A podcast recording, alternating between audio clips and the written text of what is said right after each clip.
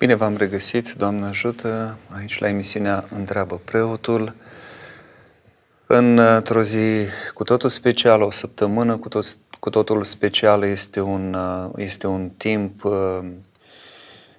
cu adevărat de foc, i-aș zice, de-a lungul anului liturgic, această săptămână mare, practic este miezul, esența, ceea ce înseamnă uh, lucrarea aceasta de, de, de, de eliberare omului, de mântuire a omului pe care a făcut-o Mântuitorul, toate ne sunt aduse înaintea ochilor, încât, uh, așa cum se cuvine, sunt convins că mulți se află la ora aceasta, poate încă în biserici, poate nu s-a terminat încă slujba Deniei, mai ales în uh, diaspora, unde și ora este uh, un pic mai devreme.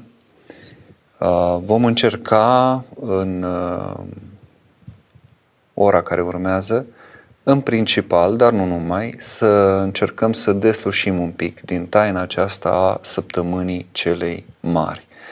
Uh, vom lua și telefoane, vom prelua și mesaje, putem discuta și pe oricare altă temă, dar în special aș vrea să discutăm despre, despre acest aspect, mai întâi pentru că el este esențial dacă înțelegem lucrurile care s-au, s-au întâmplat în acum 2000 de ani ca și cele care au fost pregătitoare pentru, pentru venirea Mântuitorului, putem înțelege ceva din ceea ce se întâmplă cu noi și să găsim noi înșine calea pe care a gătit-o Domnul pentru fiecare dintre noi ca să ne mântuim.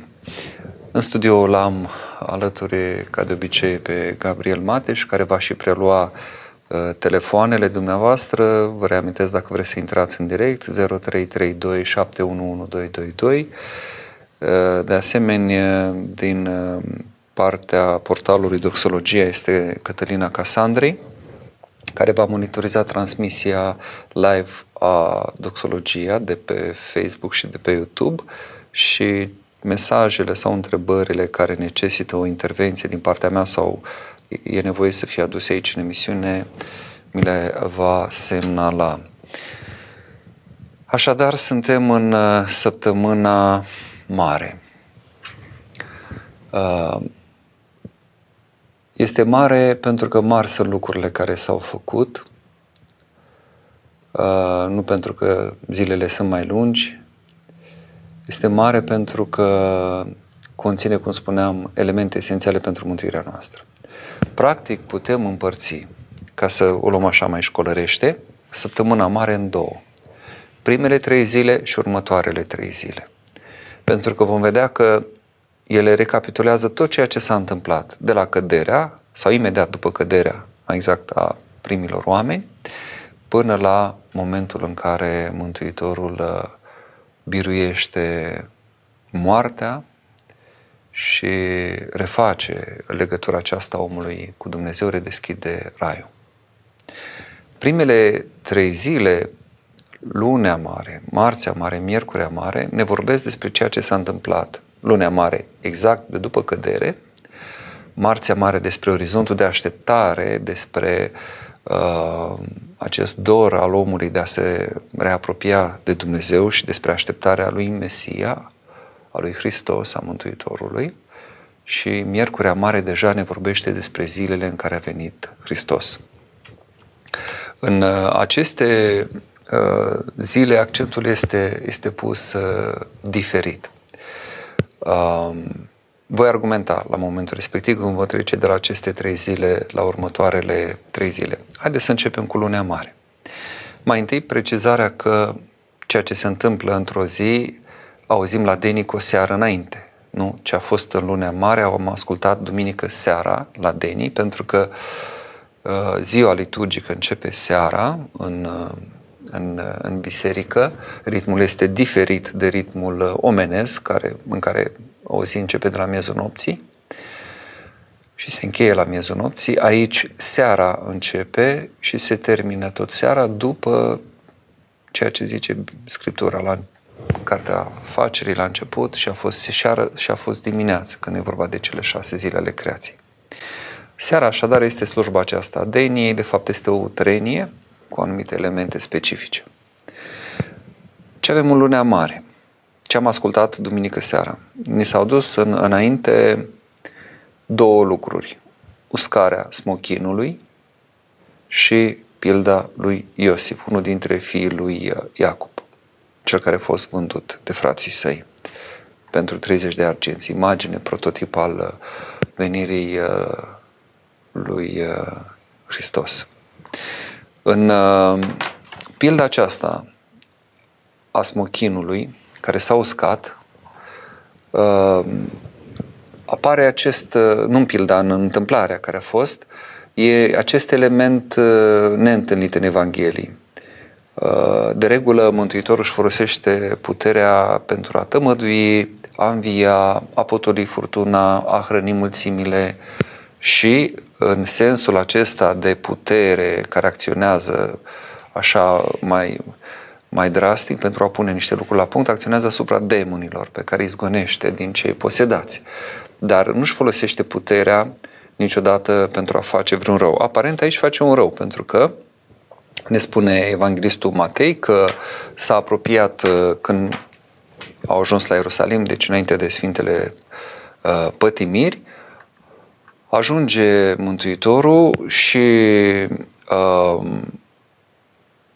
îi se flămânzește când intră a doua zi în cetate, după intrarea triumfală în Ierusalim, uh, și se apropie de un smochin. Iar uh, smochinul nu avea roade. Și apare cuvântul acesta de la Evanghelistul Matei, zice, de acum înainte, spune Domnul să nu mai fie rod din tine în veac. Și smochinul s-a uscat îndată. Gestul acesta, cu siguranță, este cu atât mai surprinzător cu cât Evanghelistul Marcu ne zice că nici măcar nu era timpul smochinelor. Și atunci de ce face Mântuitorul un astfel de lucru?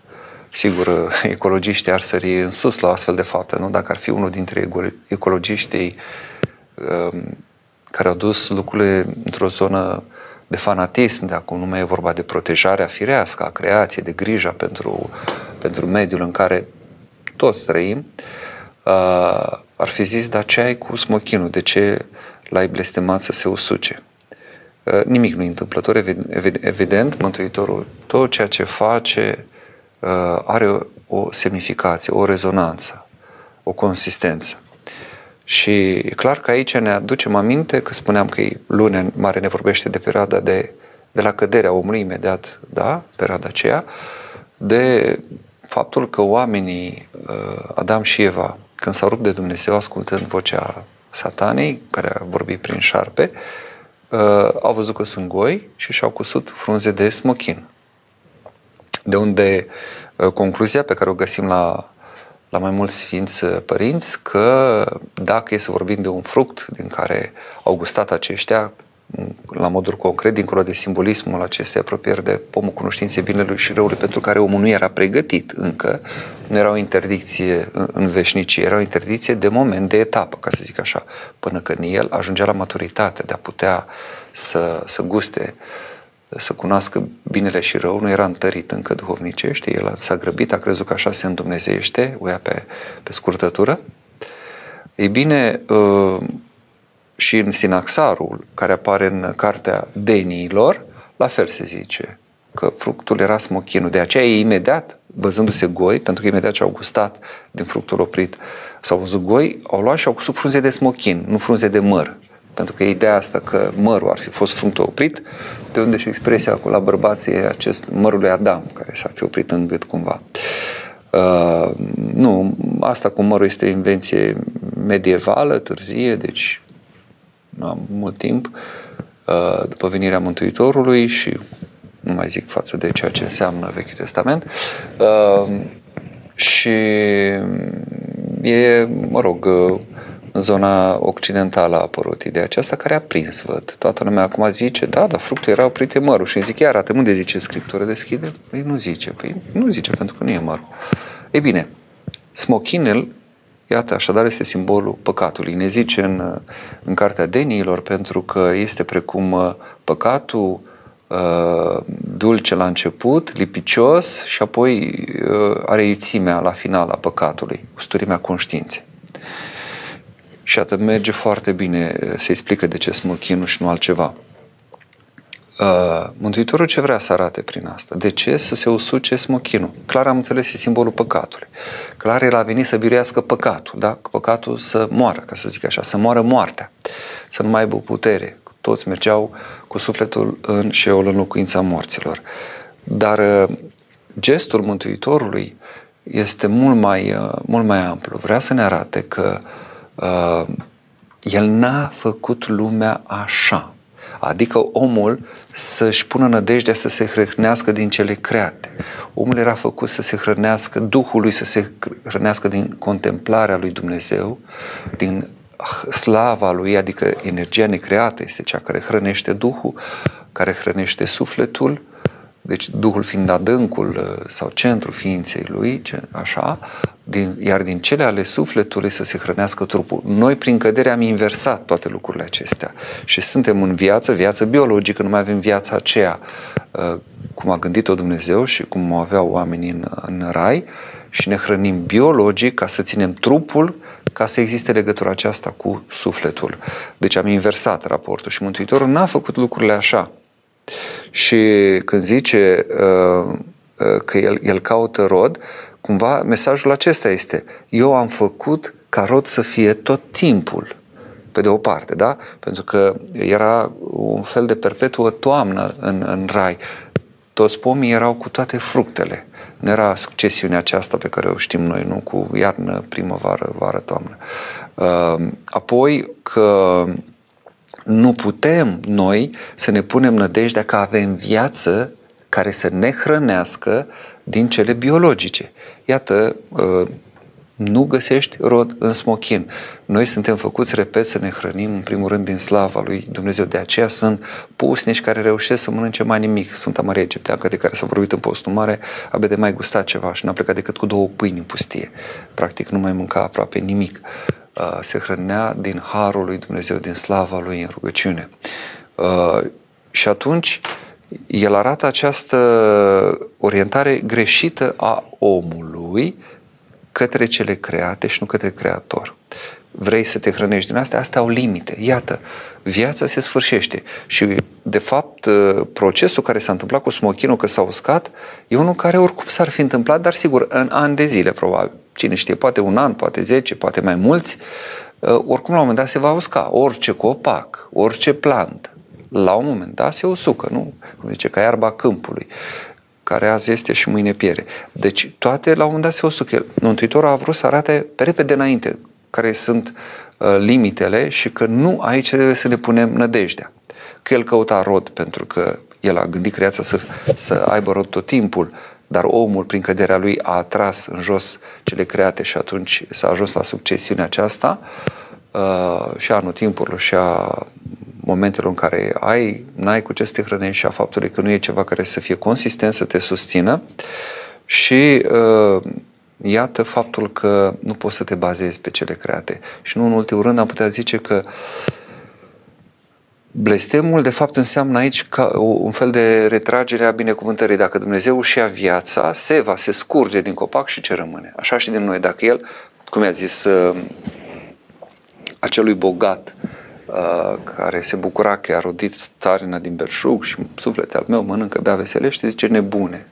În noaptea aceasta vor cere de la tine sufletul meu. Cele care, pe care le-ai gătit, ale cui vor fi? Deci eu pot să cer de la tine pentru că sunt ale mele. Nu? Uh, de asta și la Sfânta Liturghie noi zicem ale tale dintr-o ale tale. Adică noi îți oferim, și preotul face gestul acesta cu potirul și cu Sfântul Disc, darurile pe care le aducem înaintea lui, jertfa pe care o punem, sunt ale lui, din ale lui le aducem. Lui aparțin și din ale lui noi luăm și iată îi oferim. Toate sunt ale lui. Uh, așadar, iată, un argument că e vorba despre partea aceasta de început a istoriei de după cădere, lunea uh, mare. Uh, pilda lui Iosif vine să întărească acest lucru pentru că ce face Iosif? Uh, este atras sau în casă este ispitit de femeia stăpânului său, Putifar, egipteanca aceea îl ispitește, zice, culcă-te cu mine, el uh, își păstrează verticalitatea, cum a păstrat-o și până atunci, de aceea l-a binecuvântat Dumnezeu, chiar dacă a avut de suferit și a ajuns, a fost vândut de frații săi, a ajuns în închisoare la un moment dat, dar a ieșit de acolo și a fost luat de acest dregător pe care l-a sfătuit în închisoare, i-a tălcuit niște vise și el nu acceptă să, să facă comit adulter, să uh, greșească cu această femeie egipteancă și ea trage de el până când îi smulge haina, îi lasă haina și preferă să iasă gol afară, în văzut tuturor, ea acuzându-l că de fapt el ar fi vrut să, să o siluiască, dar el preferă să se expună gol decât să comită păcatul. Este opusul a ceea ce au făcut Adam și Eva, care au făcut păcatul și au ajuns goi. Iată, deci tot acolo ajung lucrurile. O să ne grăbim puțin pentru că deja a trecut timpul și avem și niște întrebări restante de dată trecută. Nu știu dacă au venit acum, deocamdată nu sunt. Uh, ajungem astfel la Marțea Mare. Am spus, avem Lunea Mare, începutul uh, istoriei, momentul de după cădere, Marțea Mare în care vorbim de orizontul de așteptare. Toată omenirea cumva așteaptă, mai ales poporul ales, desigur, căruia i s-a revelat prin prologi uh, cuvântul lui Dumnezeu și s-a prezis ceea ce se va întâmpla. De fapt, e profeția făcută, consemnată de Moise încă de la început, când zice dușmănie voi pune între tine, îi zice Dumnezeu și șarpe lui și femeie, uh, între, nu? Uh, și că acesta îți va înțepa că șarpele va, va înțepa călcui, deci va mușca, va căuta în continuare să, să, să corupă omul, iar acesta, adică urmașul omului, urmașul uh, Evei, îți va zdrobi capul, anunțându-l deja pe, pe Mesia, pe Hristos. Și avem Sfânta și Mare Marți cu cele două pilde, parabola celor zece fecioare și parabola talanților. Cele zece fecioare este vorba de așteptare, da? Aștept, așteaptă mirele, de aceea se și cântă primele trei zile și în următoarele, vedeți, nu se mai cântă. Iată, mirele vine, chiar în prima parte a denilor, în miezul nopții și fericită e sluga, nu? Și toate celelalte. Uh, fecioarele acestea așteaptă, cinci înțelepte, cinci neînțelepte, cele înțelepte și au nu numai candelele cu care să stea aprinse, ci au și uh, un de lemn în cazul în care se termină să poată completa. Cele neînțelepte se bucură că au doar candelele, ard și atât. Nu le mai interesează, nu se gândesc la ceea ce urmează. Nu uh, nu au această înțelepciune de a se gândi că viața nu este doar aici și acum, nu? Așa, de aceea sunt neînțelepte și noi ne bucurăm că acum avem o strălucire, o sclipire, suntem vii, suntem uneori în putere, poate suntem tineri, pocnim de sănătate, avem avere, avem putere și trăim clipa, cum se zice, deși carpe diem acela din latină trăiește clipa, se referă la cu totul altceva, se referă la fi prezent în clipa pe care o trăiești, a fi cu totul acolo, a fi avea în ultimă instanță, cum zice teologia, trezvie și ne-am dus lucrurile la, la nivelul acesta. Și iată, cele 10 eh, fecioare vorbesc despre așteptare, despre cum ne pregătim pentru momentul acesta de întâlnire cu moartea, de întâlnire cu Dumnezeu. Când vine mirele la nuntă, e de fapt eh, imaginea întâlnirii sufletului, care e mireasă, cu mirele care este Hristos, este Dumnezeu, omul, Dumnezeu. Și parabola talanților, deci una este vorba de priveghere, de așteptare, de, de, a, de a înțelege cum, cum evoluează lucrurile, și de a, de a lucra, de a ne pregăti pentru acest moment, cum s-au pregătit cele cinci fecioare înțelepte, iar parabola talanților cu atât mai mult ne arată cât de, cât de important este ca darul lui Dumnezeu să nu fie neglijat, îngropat în pământ, cum a făcut cel cu un talent, cei cu cinci talanți și cei cu doi talanți au, uh, au lucrat și i-au înmulțit pe aceștia, fiecare pe măsura lui. Cui s-a dat mult, mult a lucrat, cui s-a dat mai puțin, mai puțin a lucrat pentru că aceasta era măsura. Cel cu un talent a zis, te-am știut om aspru, că seceri de unde ne-ai semănat, culegi de unde nu ai prăștea sau nu mai țin minte acum. Ideea este că uh, el s-a ferit și Dumnezeu zice, slugă vicleană și le zice, din cuvintele tale te voi judeca. Și e cu tremurător acest lucru.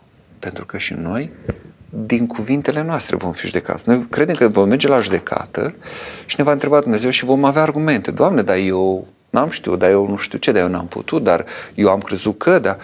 Bun, bun, bun, hai să luăm ce spui tu? Spui că ai crezut asta, spui că ai gândit așa, spui că ai avut nu știu ce context. Păi se cuvenea tocmai pentru că și va fi exact modelul acesta, încât e, de aceea este înfricoșătoare judecata, sigur, e înfricoșătoare și din alte puncte de vedere când vom vedea cât de puțin am fi putut face ca să, știg, ca să câștigăm mântuirea. Nu ne se cereau lucruri extraordinare peste puterile noastre, privegheri peste privegheri, să împărțim toată averea săracilor. Lucruri simple. Să dai o cană de apă unuia care ai sete, să dai o bucată de pâine unui flământ, să dai, ai din șifonierul tău plin de haine, să dai o haină una pe care îl vezi că tremură afară. Lucruri simple, mici. Și iată, cu, cu efecte mari. Um, deci aici, cu, cu, cu talentul îngropat și zice, iată, din cuvintele tale de voi judeca, se cuvenea să-l fi dat schimbătorilor de bani. Adică, tocmai pentru că tu știai că eu am așteptări de la tine, că vreau să pui în lucrarea asta, nu? Știai, bun. Nu ai vrut tu să lucrezi, ți-a fost frică, bun. Dădeai schimbătorilor de bani, nu riscai nimic, e ca și cum îl depui la bancă și aștepți dobândă, așa și aici. Că schimbătorii de bani asta făceau, cum e acum schimbul valutar și din diferență ți iese ceva. Îți rămâne la schimb, nu? Dai cu uh, mai mult, cumperi cu mai puțin. Și în felul acesta câștigi și tu. Iată, deci se cuvine ca așteptarea noastră să fie activă, să, să îndrăznim, să facem ceva, să lucrăm și să fim atenți la, la, la ceea ce se întâmplă cu noi și cu viața noastră, să nu fim nesimțiți față de, de ceea ce se petrece cu noi. Și orizontul acesta de așteptare al mântuirii, iată, în Miercurea Mare se împlinește când deja vorbim despre momentul în care uh, Hristos a venit pe pământ. Mă uit să văd, nu sunt întrebări foarte bine, eu am vreo două, trei restante, atunci mă, mă, mă deschid un pic mai mult la și detaliez un pic aspectele acestea din săptămâna mare readuc aminte doar faptul că puteți intra telefonic și mă puteți întrerupe oricând, că eu voi continua apoi tălcuirea. 0332711222 cu număr cu tarif normal sau îmi puteți scrie și în privat. Dacă pe transmisia live vă oferiți în privat, dacă îmi scrieți eu nu pomenesc glumele sau îmi puneți dumneavoastră un pseudonim dacă vreți să spun ceva. Uh, constantin.sturzoaronmmb.ro Bun.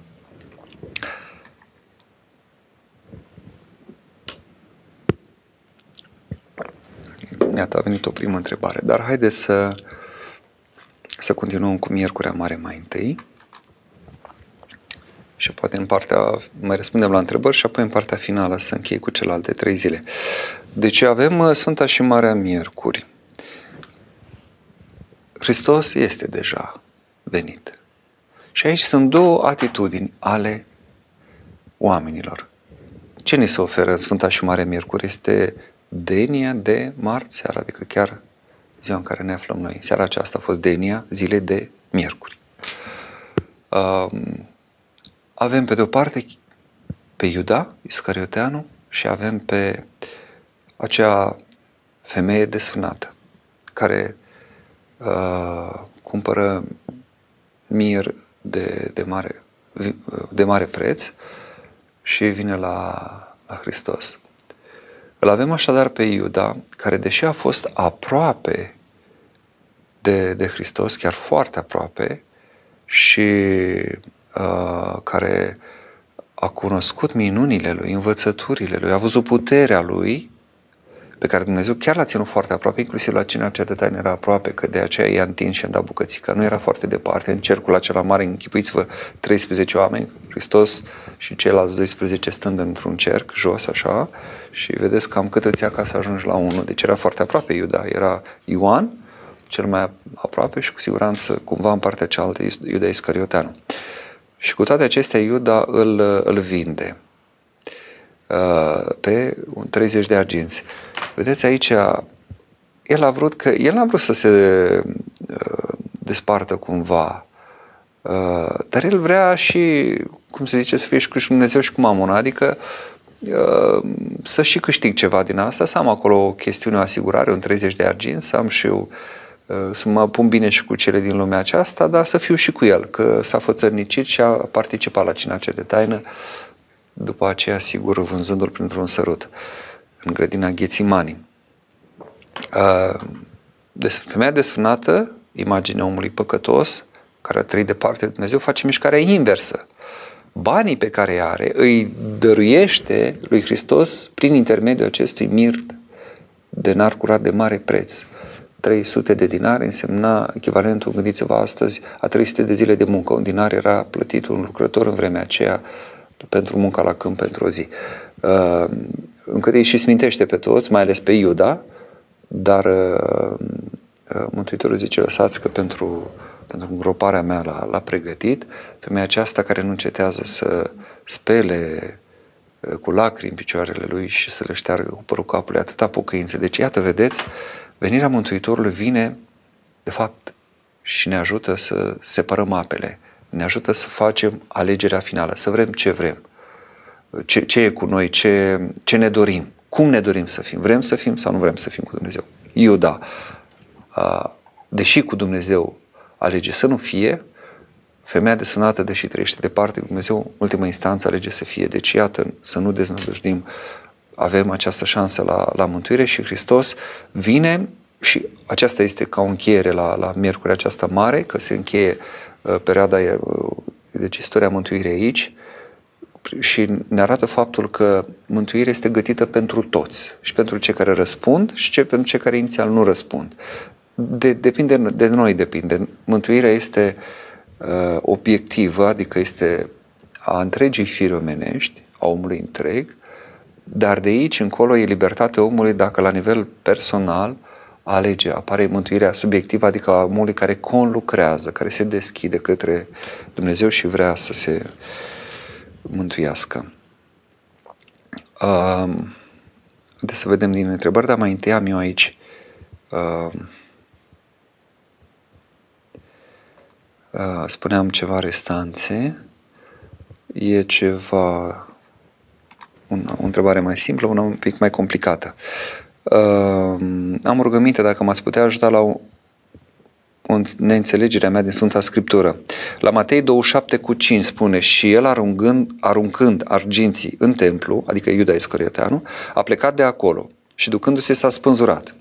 Iar în faptele apostolilor, la capitolul 1, versetul 18, spune Așadar, el a dobândit o țarină din plata nedreptății. E face parte din cuvântarea lui Petru înainte de a, de a, de a el arată că s-a eliberat, ca să zic așa, un loc, uh, sunt în minus cu un apostol și e o slujire pe care Iuda a ales să nu mai facă, ci s-a sinucis, putea să rămână să se pocăiască și el ca Petru și era cu siguranță reabilitat.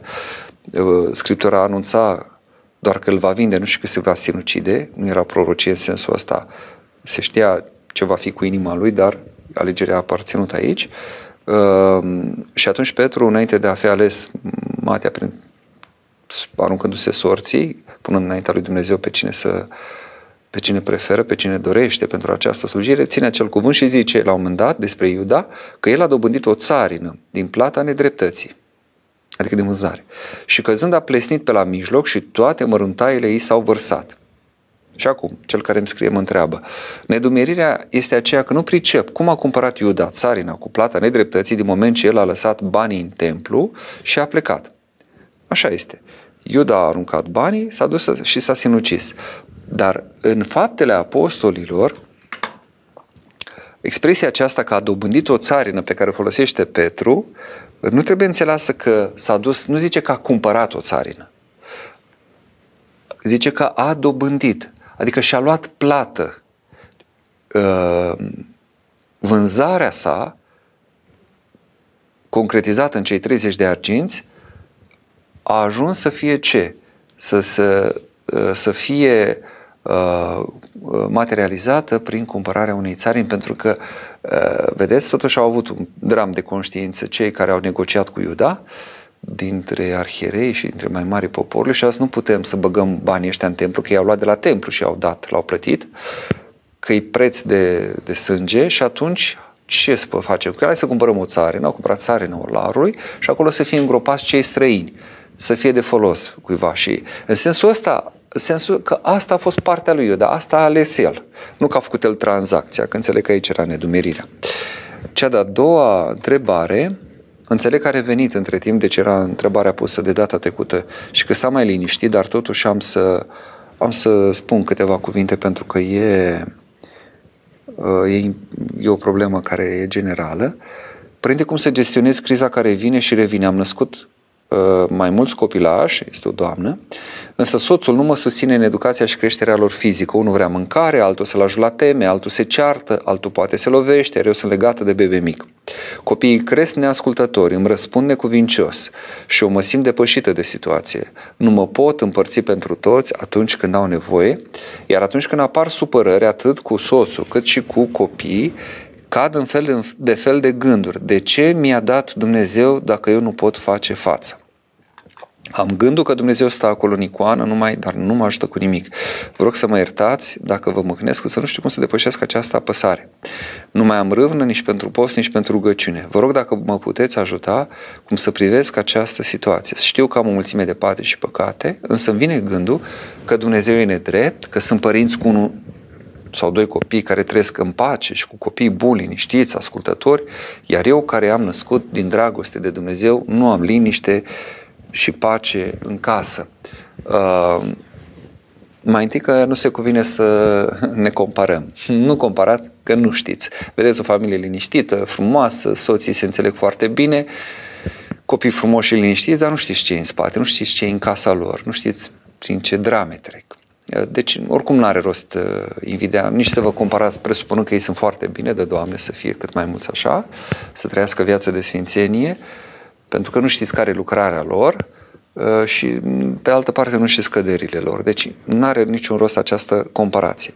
Doi, e clar că uh, e mai complicat să crești mulți copii astăzi decât odinioară, că mulți mai vin și ne mai țin și morală, sau mă rog, țin mai ales mamelor cu mulți copii, Uh, mă refer la cei din generațiile mai vechi, noi am crescut șapte frați, nouă frați, 11 frați și n-a mai fost o problemă și tu te plângi. Da, dar ați crescut în anumite condiții. Uh, sigur, mai grele din anumite puncte de vedere, dar pe partea aceasta cumva mai simple, în sensul în care, de obicei, la țară, unde o curte, copiii de mici afară, nu stau toți într-un apartament călare peste tine, eventual în două, trei camere 5-6 copii, eu știu familii care trăiesc foarte înghesuit, foarte rău. Deci sunt și care au o singură cameră cu toți copiii sau două și se împart. Uh, deci e foarte greu și n-ai cum să-i scoți afară, n-au și ei unde să iasă, n-au unde să se desfășoare. Uh, și apoi se mai luau cu ceva, cu copiii, pe, cei care erau mai mărișori începeau să mai și muncească pe lângă casă, uh, aveau anumite preocupări. Și în felul acesta practic, uh, creșterea lor era un pic mai simplă, cel puțin din punctul acesta de vedere, și se mai și creșteau cumva unii pe alții. Acum exigențele sunt altele, spațiul e cum e, tipul de lucrare, nu mai zic că a mai apărut și ispita asta cu tehnologia și acum mai lupta asta pentru acces la tot felul de ecrane, încât uh, le e foarte greu uh, părinților. În al treilea rând, nu trebuie să vă asumați uh, ca și cum uh, sunteți singura care trebuie să purmați, uh, purtați această cruce a creșterii copiilor și nu puțin. Ziceți că soțul nu vă susține. E nevoie ușor, ușor, măcar dacă nu înțelege, mai și spuneți că bine este să, să înțeleagă, dar cu rugăciune. Doamne, pune în inima lui să înțeleagă că nu pot. Pentru că iarăși o mentalitate greșită e treaba femeii să crească copii, să facă mâncare, să fie curat. Soțul eventual muncește, presupunând că muncește, eventual foarte mult și vine frânt acasă, să zicem, și își ține casa, el aduce banii, dar asta nu înseamnă că e scutit, că mulți da, eu am fost la serviciu, eu v-am adus bani, am tot ce trebuie, casa e treaba ta. Tu, tu ai stat acasă. Da, dar n-am stat degeaba.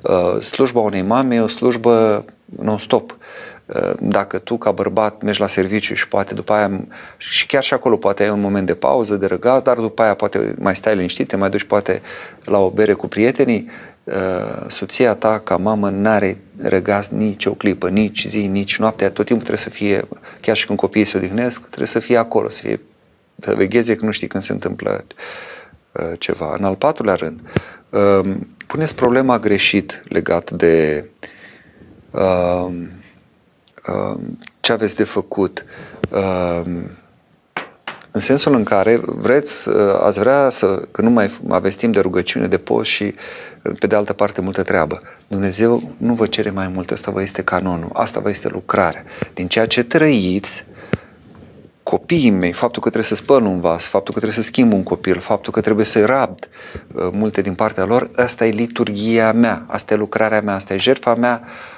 faceți din această lucrare rugăciune. Da? Doamne, de dragul tău fac. Doamne, miluiește Tu. Doamne, eu sunt aici din ascultare. Uh, tu ai zis, crește și vă mulțiți. Iată, eu sunt, împlinesc această porunca ta. Și atunci uh, preschimbați exact cum se preschimbă, preschimbă prescura în trupul Domnului și vinul în sângele Domnului, lucrarea aceasta faceți o rugăciune. Faceți-o ca prilej de întâlnire cu Dumnezeu. Lăsați-L pe Dumnezeu să fie părtaș în ceea ce trăiți. Vorbiți cu El, strigați la El, certați-vă cu Dumnezeu dacă e caz, Doamne, nu mai pot, m-am săturat. Dar, dar în orice caz, implicați-l pe Dumnezeu în această lucrare. Mai este o întrebare aici, tot de la aceeași persoană, dar mai întâi să luăm un telefon. Doamne ajută! Alo. Bună seara, Doamne ajută! Alo. Uh, binecuvântează, Părinte. Domnul să vă binecuvânteze. În numele meu este Lenuța. Uh, sunt din Pașcani. Mă auziți? Da, vă aud foarte bine, vă rog, din Pașcan, da. Da. Da, Lenuța din Pașcani. Uh, părinte, nu știu ce se întâmplă, suntem în săptămâna patimilor. Visez foarte, foarte urât, doar câini, cai, clădiri mari, că mă urc de clădire, cad jos, eu sunt cardiacă cu inima și mi este foarte frică că o să mor din somn. Deci am o vârstă 48 de ani și am niște visuri foarte, foarte urâte. Zi, ziceți, zi, ziceți că au apărut doar acum, nu au fost dinainte?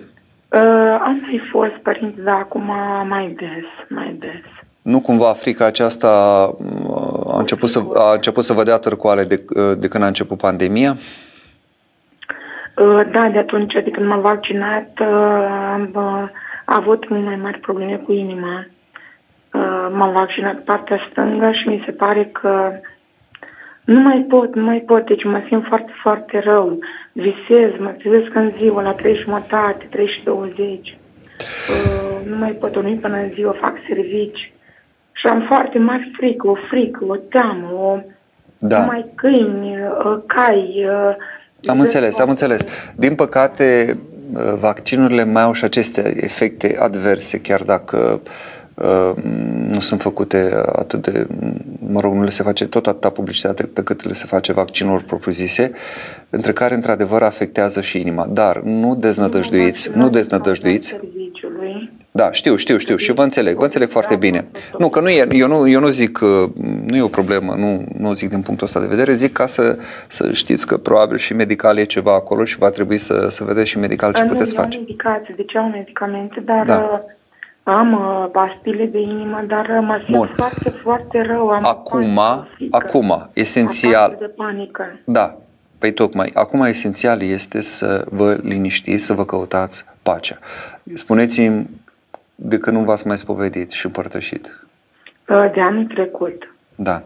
Deci, căutați așa și apelați că biserica vă dă remediu. Biserica vă dă remediu. Eu am Mergeți... la Părintele Calistrat la Iași, la Părintele Calistrat la Vlădiceni. Da. Că Părintele Calistrat a fost ca un uh, Isus pentru mine, pentru că... Să nu spuneți asta. Nu spuneți asta. Da, eu Nim, niciun om, niciun om nu da, poate fi, da. nu, nu, fa, nu faceți din duhovnici idoli. Eu în momentul ăla am venit liniștită, mă liniștesc uh, când merg la părintele, dar uh, am momente când uh, chiar acum ultimele, în ultimele două săptămâni am foarte mari, foarte, foarte mari uh, atacuri de panică. Mi-este frică să stau în casă. Am înțeles, am înțeles, dar lăsați-mă să, să vă spun și eu. Înțeleg că dacă repetați același lucru, da. nu vă dau alt răspuns. Uh, mă iertați. Uh, deci, da, vă simțiți bine pentru că e Harul Dumnezeu care lucrează prin Părintele. De aceea, uh, accesați mai des Harul lui Dumnezeu, care nu e numai la Părintele Calistrat sau numai la Părintele Turzu sau oricare uh, preot. Nu, nu este un monopol pe Har. Vedeți un duhovnic acolo în Pașcani, spovediți-vă mai des, faceți Sfântul Maslu, uh, mai stropiți un pic cu aghiazmă, eventual aghiazmă mare seara da, la culcare. Mă dau cu mir. Uh, da, dar, dar mai întâi lăuntric, ca acestea sigur că acționează în exterior și în și aghiazma și celelalte, dar mai întâi lăuntric. Prin spovedanie, prin rugăciune, prin împărtășanie. Da, trecut m-am spovedit, Asta, mama. da. Haideți Nu să, am luat, hai uh, mergeți, mergeți un pic și vă spovediți și vă împărtășiți și uite să vedeți cum o să dormiți după aceea, da? Sper acum ca la Bunul Dumnezeu că vineri seara este Sfintele Masului, vreau să mă spovedesc și sâmbătă cu ajutorul lui Dumnezeu, sâmbătă la vecernie să mă împărtășesc. Haideți. Vă Da, pomenesc și eu, nu- să ajute Dumnezeu. Da? O, da, am o frică, o teamă. Bun, nu am știu. înțeles, gata. Ne rugăm, da? Eu Bine. citesc uh, Acatesul Sfântului Spiridon, Acatesul Măicuții Domnului, Parachesul Maicii Domnului. Îl citesc cu smerenie, cu lacrimi, dar am frică asta, o Bine, teamă, o frică. am înțeles, am înțeles. Da. Mulțumesc tare mult de Da. telefon. Da? Haideți să vă întărească Dumnezeu și Măicuța Domnului, că știu că e, e greu să, să, să biruiești astfel de lucruri. Haideți să terminăm repede cu tălcuirea, că celelalte trei zile le- ne sunt mai accesibile. Spuneam, primele trei zile istoria mântuirii, de la cădere așteptarea lui Mântuitorului, respectiv venirea lui și lucrarea pe care a făcut-o. În următoarele trei zile deja vorbim despre Sfintele uh, Pătimiri în mod uh, uh, expres. Toată săptămâna este a Sfintelor Pătimiri pentru că într-un fel sau altul Dumnezeu a pătimit pentru noi din momentul în care ne-a depărtat de la, de la acel strigăt Adame unde ești, ăla e un strigăt de pătimire, e, strigul, e, e cum strigă tata, unde ești copilul meu, unde ești, ce cu tine, unde ai ajuns, ce ai ajuns, în ce hal ai ajuns, unde te-ai rătăcit, unde te-ai pierdut. Cam ăsta este strigătul. Începe pătimirea propriu-zisă, ca să nu mai zic că pro- tot ceea ce s-a creat s-a făcut prin jertfă, tot prin pătimire. Uh, Hristos e mielul lui Dumnezeu junghiat încă înainte de întemeierea lumii. Toate Dumnezeu a zis și s-a făcut Dumnezeu. Cuvântul este cel care uh, prin el se face această jertfă și se creează Tatăl, creează prin Fiul în Duhul Sfânt, prin Dumnezeu cuvântul în Duhul Sfânt. Ce observăm? Ne uităm în cartea Deniilor și poate am ascultat la Deni. Luni, marți, miercuri, zilele m, istoriei mântuirii, deci partea asta de mântuire, de la cădere la, la venirea lui Hristos, sunt psalmi. De joi, gata. Nu mai sunt de joia mare, adică de miercuri seara, nu mai sunt la Deni, nu mai ascultăm psalmi. Și nici nu se mai citesc psalmi propriu-zis până la Duminica Tomii. Uh, Apoi vedem, uh, iată mirele vine în prima parte a Denilor, luni, marți, miercuri, joi, vineri, sâmbătă nu mai este asta, cântarea asta. Apoi vedem Apolisul, încheierea, luni, marți, miercuri, este la fel, este acest venind Domnul spre patima cea de bunăvoie, deci asta, asta spre venind. E toată perioada asta de pregătire, de așteptare și de venire uh, pentru mântuirea noastră. Dincolo sunt uh, celelalte trei zile, au apolis final special adaptat. Joia mare, vinerea mare, uh, sâmbăta mare. Apoi, ce mai este specific? Primele trei zile, luni, marți, miercuri, uh, se spune rugăciunea Sfântului Efrem, ți Doamne și stăpânul vieții mele, cu metanii. Este perioada de pocăință, o în stare de cădere, de pocăință, cere mila lui Dumnezeu, caută să fie uh, restaurat, reabilitat. Deja miercuri, joi, vi- uh, joi, vi- da, joi, vineri, sâmbătă nu se mai spune această rugăciune. De ce? Pentru că se pune, se mută accentul de pe pocăința noastră, așteptarea noastră, durerea noastră, pe pătimirea lui, care se vădește, repet, pătimire care a fost și este de la cădere încoace mai ales, uh, el oricum uh, suferă pentru noi, nu în sensul că Dumnezeu, Dumnezeu este nepătimitor, nu în sensul care suferim noi omenește, dar în sensul că are această, are această dragoste care e permanent în căutare, deci această neobosită uh, uh, îndreptare către noi, caută să recupereze, să recâștige pe om uh, Dumnezeu. Și uh, avem joi, vineri, uh, sâmbătă, iată, lucrarea propriu-zisă de mântuire, joia mare știm bine, joia cinei cele de taină, cu spălarea picioarelor, spălarea este ca o spovedanie, ca o curățire, curățim picioarele care erau goale, în contact cu pământul, adică ce ei, ei praful, ei mizeria de jos, toată, tot ceea ce înseamnă în contact cu tot, tot ceea ce luăm în contact cu ceea ce este pământesc, lumesc, Dumnezeu ne curăță, El spală picioarele ca să avem parte de El. Trebuie să-L lăsăm să, să, să-și asume El păcatele noastre, iată, mizeria noastră, El o asumă, că altfel nu avem parte de El. Dacă ne încăpățânăm și zicem, nu, nu se poate, eu am greșit, eu trebuie, tu ce? Nu mai poți să faci nimic, omule. Lasă-L să-și asume și mai mult decât atât ne hrănește din nou, ne restaurează, ne hrănește cu trupul și sângele Lui, le dă viață dumnezească.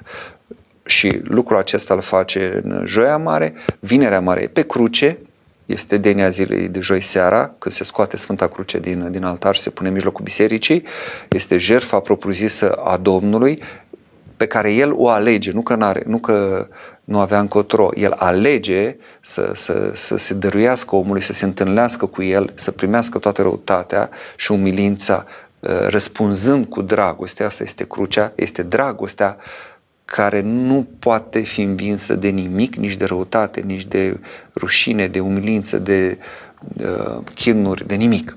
Și Sâmbătă Mare, când el continuă lucrarea, uh, sufletul s-a despărțit de trup, trupul în mormânt, sufletul în iad, în, adică în șeol, în locuința morților, de acolo icoana pogorârii la iad, este icoana învierii, nu?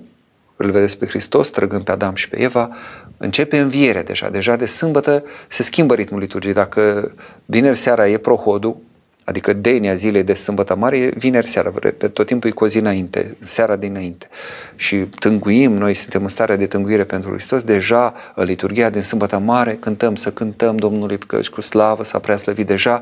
E anticipat învierea când învierea și început, din momentul în care sufletul uh, lui uh, Hristos, care nu era doar suflet omenesc, era suflet îndumnezeit, era al persoanei celei de-a doua Sfintei Trimi, are puterea de a ieși, nu numai de a ieși din, din iadul unde mergeau toți, ci de a-i trage pe toți care au vrut să-L urmeze și de a-i duce în rai, a redeschide raiul. Și apoi biruința finală când sufletul se unește cu trupul, care este încununarea învierii, un proces al învierii, ca să zic așa, este învierea desăvârșită. Am zis cât de repede am putut ca să mai avem timp să răspundem la întrebări.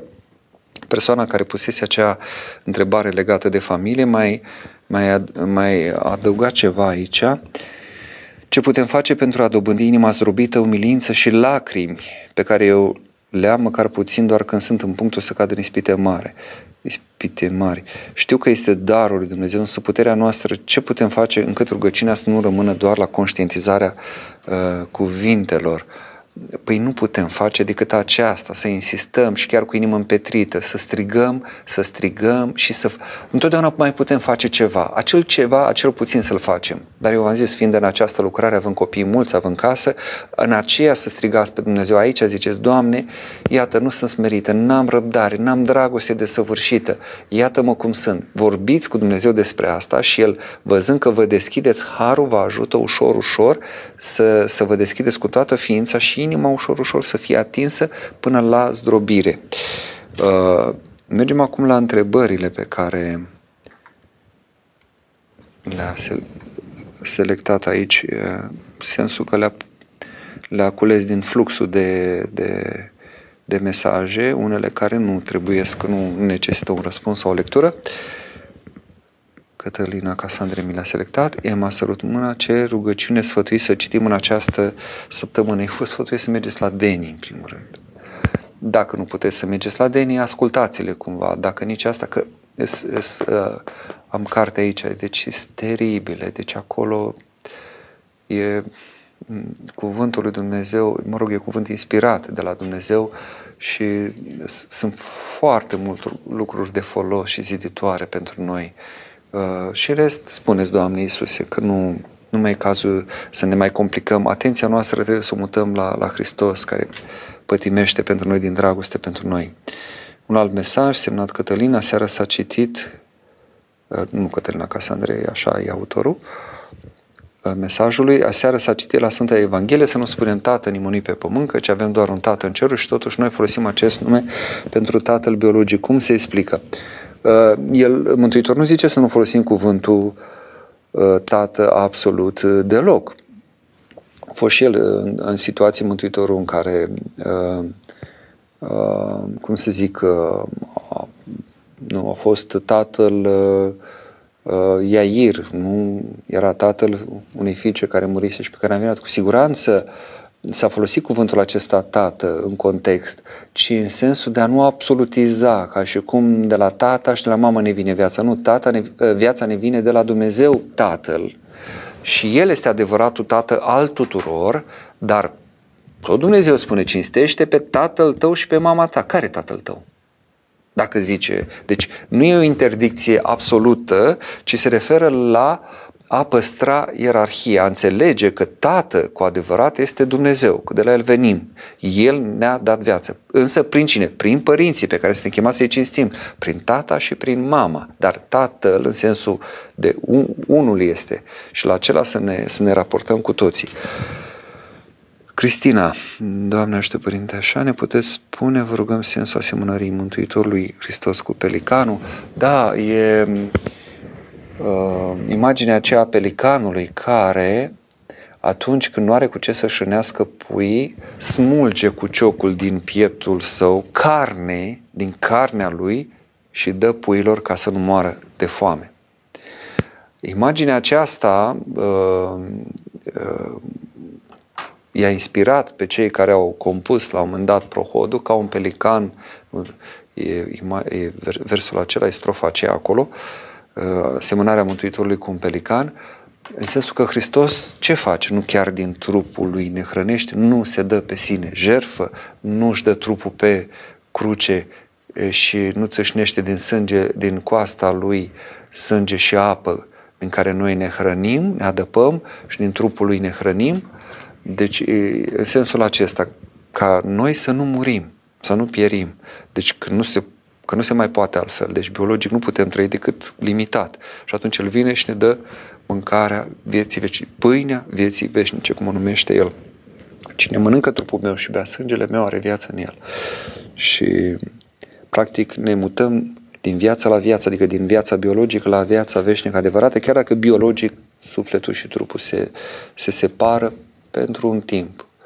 Noi vom gusta moartea aceasta biologică, dar nu e o moarte care să ne înfricoșeze, deși omenește natural ne înfricoșăm și ne speriem cumva, inclusiv Isus ca om în Ghețimani a trăit apăsarea aceasta a morții pentru că nu e deloc natural să se desparte sufletul de trup, ceea ce, cum zice în Scriptură și am preluat în slujba cununiei referitor la uh, bărbat și femeie, ce a unit Dumnezeu omul să nu despartă, soțul și soția, cu atât mai mult ce a unit Dumnezeu nu uh, sufletul și trupul, de că omul a ales să despartă prin îndreptarea lui către cele create, adică pentru o viețuire biologică, primind haine de piele, care înseamnă o viață, viață limitată și Dumnezeu l-a avertizat, vei muri negreșit, atenție, adică nu, nu există scăpare.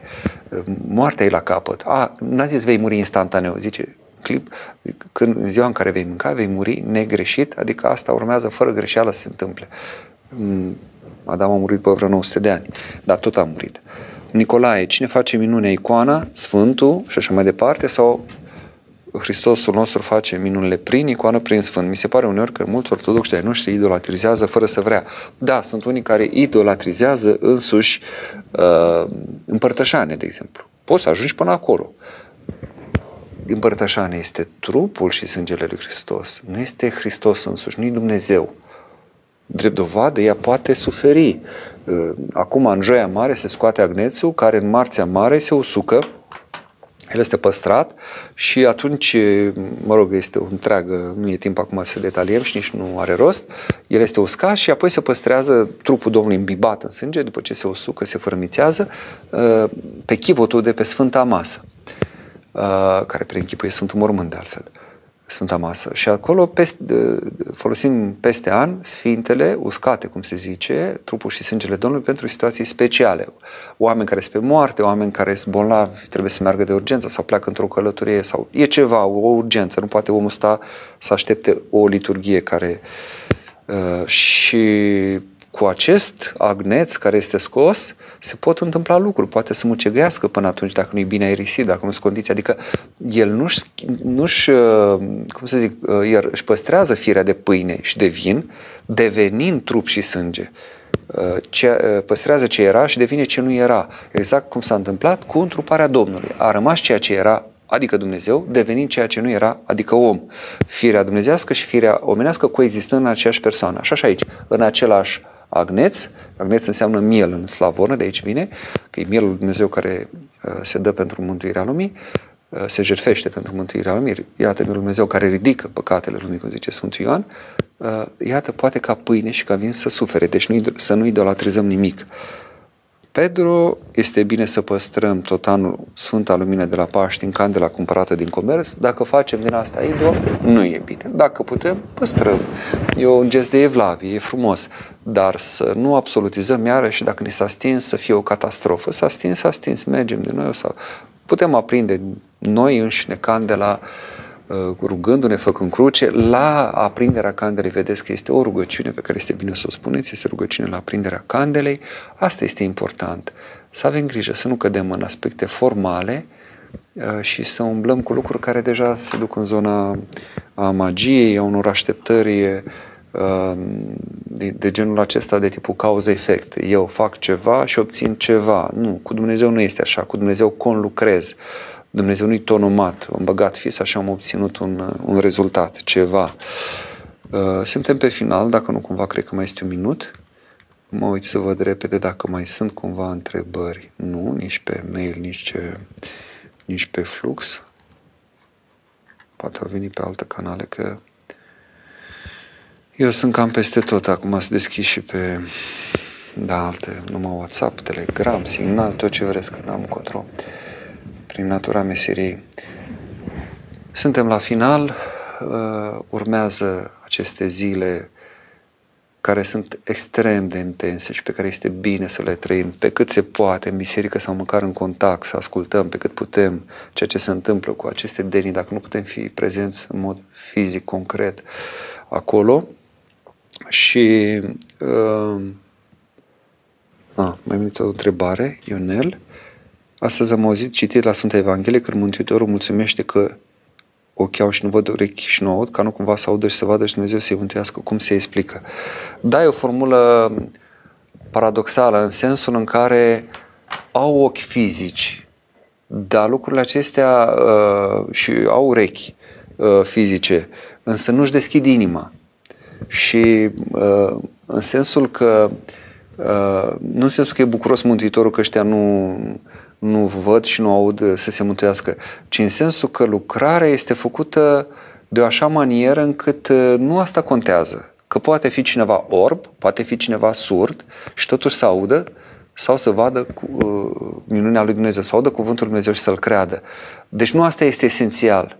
Nu despre asta este vorba, ci despre a ne deschide uh, inima ca să primim uh, acest cuvânt. Emisiunea s-a, s-a încheiat, sunt anunțat că s-a încheiat timpul, așadar liniștire, pe cât posibil, că știu că unii avem serviciu, avem o familie, poate avem diferite lucruri, cât putem să, să ne, ne retragem, să mergem la biserică, poate mai e timp chiar și de spovedanie dacă n-am reușit, dar dacă nu măcar noaptea de înviere să ne găsească la biserică și pe cât posibil să stăm cât mai mult la biserică, nu doar să luăm lumină și rapid acasă, decât dacă e o nevoie, un, așteaptă un copil, un bătrân bolnav, e ceva acolo, e o urgență. dar pe cât posibil să stăm, că nu e nimic mai minunat decât să trăiești bucuria învierii în noaptea de înviere. Doamne ajută, Hristos a înviat.